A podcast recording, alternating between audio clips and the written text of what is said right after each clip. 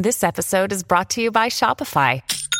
Forget the frustration of picking commerce platforms when you switch your business to Shopify, the global commerce platform that supercharges your selling wherever you sell. With Shopify, you'll harness the same intuitive features, trusted apps, and powerful analytics used by the world's leading brands. Sign up today for your $1 per month trial period at shopify.com slash tech, all lowercase. That's shopify.com slash tech.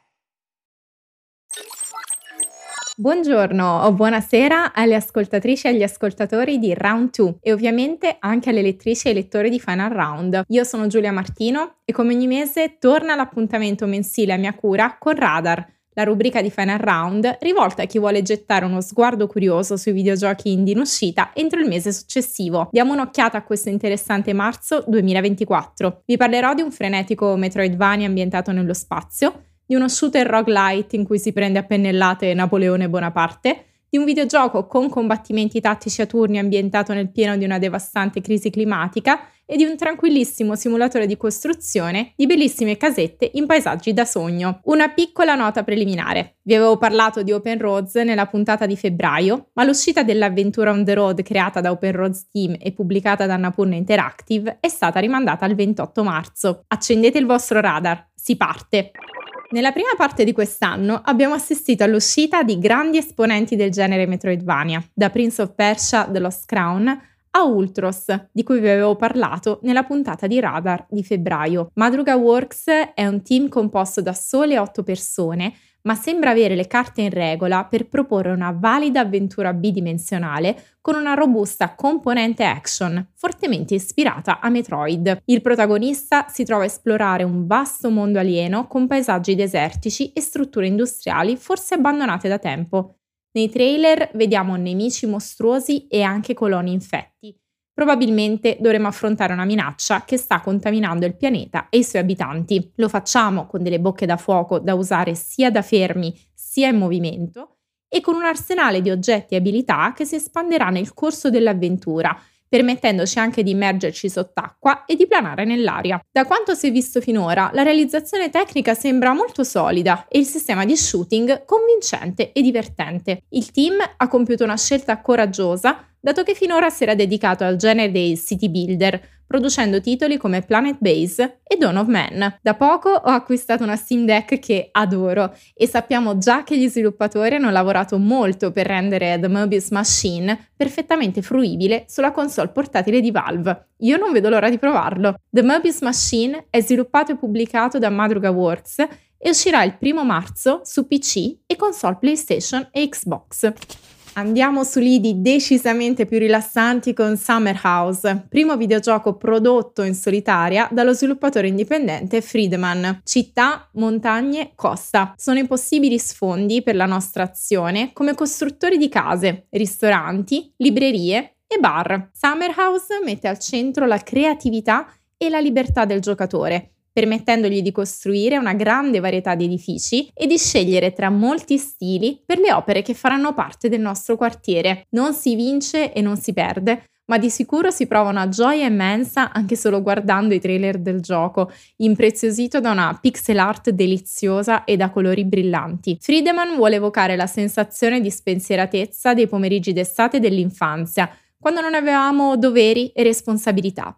In questo senso, l'idea di non inserire stati di vittoria e di sconfitta in Summer House sembra un modo perfetto per regalare attimi di pura leggerezza. È il gioco giusto per chi vuole vivere momenti di totale relax e dare libero sfogo alla propria creatività, senza obiettivi o vere e proprie sfide. È centrale ciò che il giocatore vuole fare, senza limitazioni o indirizzi imposti dallo sviluppatore. Summer House si inserisce nel ricco filone di videogiochi definibili sotto l'etichetta wholesome, esperienze che evocano un senso di comfort, tranquillità e spensieratezza, del tutto privi di meccaniche di combattimento. Summer House è sviluppato da Friedman, pubblicato da Future Friends Games e uscirà l'8 marzo su PC.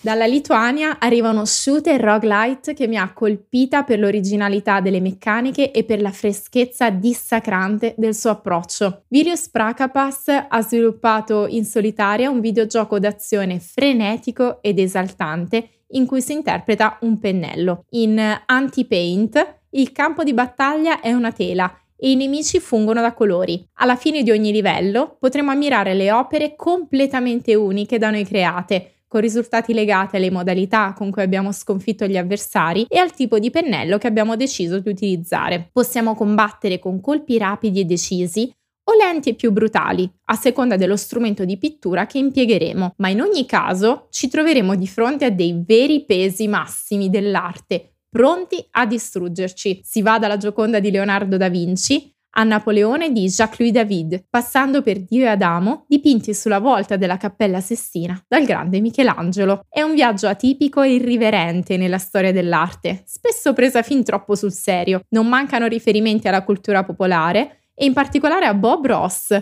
autore di corsi di pittura su videocassetta, divenuto un'icona per milioni di persone che fruiscono i suoi video su YouTube per rilassarsi con la sua voce calma e pacata. Non vedo l'ora di prendere a pennellate l'urlo di Munch. E voi? Anti-Paint è sviluppato e pubblicato da Vilius Prakapas e uscirà l'11 marzo su PC. L'ultimo titolo di questa puntata di Radar è un po' particolare perché in realtà è già uscito un annetto fa sull'ormai notevole catalogo di Netflix. A marzo High Water finalmente approderà su PC e su tutte le principali console, a circa due mesi di distanza dall'uscita del terzo capitolo della trilogia creata da Demagogue Studio. È iniziato tutto con Golf Club Wasteland, rinominato Golf Club Nostalgia per ragioni di copyright, in cui un golfista marziano tornava sulla Terra devastata dalla crisi climatica per giocare tra le rovine del pianeta. High Water è un prequel che abbandona il golf per creare un videogioco di esplorazione con combattimenti tattici a turni in visuale isometrica. L'avventura è ambientata prima della partenza dei razzi che portano gli umani più facoltosi su Marte, permettendo così ai ricchi di scampare a un destino tremendo causato dall'innalzamento dei livelli del mare e da livelli insostenibili di inquinamento. Nikos e il suo gruppo decidono di tentare il tutto per tutto per infiltrarsi su uno di questi razzi e sfuggire a morte certa. Nella puntata di gennaio di Radar vi avevo parlato dell'ultimo capitolo di questa trilogia, The Cub, sequel rispetto agli eventi di Golf Club Nostalgia, che invece appartiene al genere dei platform bidimensionali e guarda videogiochi come Il Re Leone e Aladdin, molto amati da chi, come me, è cresciuto negli anni 90. High Water è sviluppato da Demagogue Studio, pubblicato da Rogue Games Inc., e uscirà il 14 marzo su PC, console PlayStation Xbox e su Nintendo Switch.